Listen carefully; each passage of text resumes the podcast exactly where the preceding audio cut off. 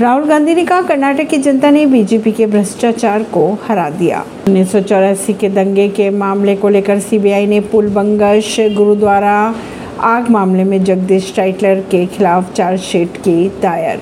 आम आदमी पार्टी ने अपने सात नेताओं को बनाया दिल्ली प्रदेश का उपाध्यक्ष। मऊ के एम एमपी एमएलए कोर्ट ने मुख्तार अंसारी के बेटे उमर के खिलाफ जारी किया गैर जमानती वारंट।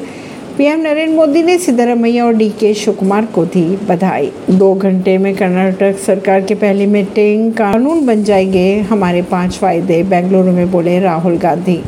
कांग्रेस में नई सरकार का शपथ ग्रहण समारोह पूरा हो चुका है। इसी दौरान लोगों को संबोधित करते हुए कांग्रेस नेता राहुल गांधी ने कहा कि कर्नाटक के पहले बैठक में आज ही पाँच वादों को पूरा करने के कानून बनाए जाएँगे। उन्होंने कर्नाटक की जनता का आभार भी व्यक्त किया। ऐसी खबरों को जानने के लिए जुड़े रहिए जनता सरिश्ता पॉडकास्ट से। परवीन दिल्ली से।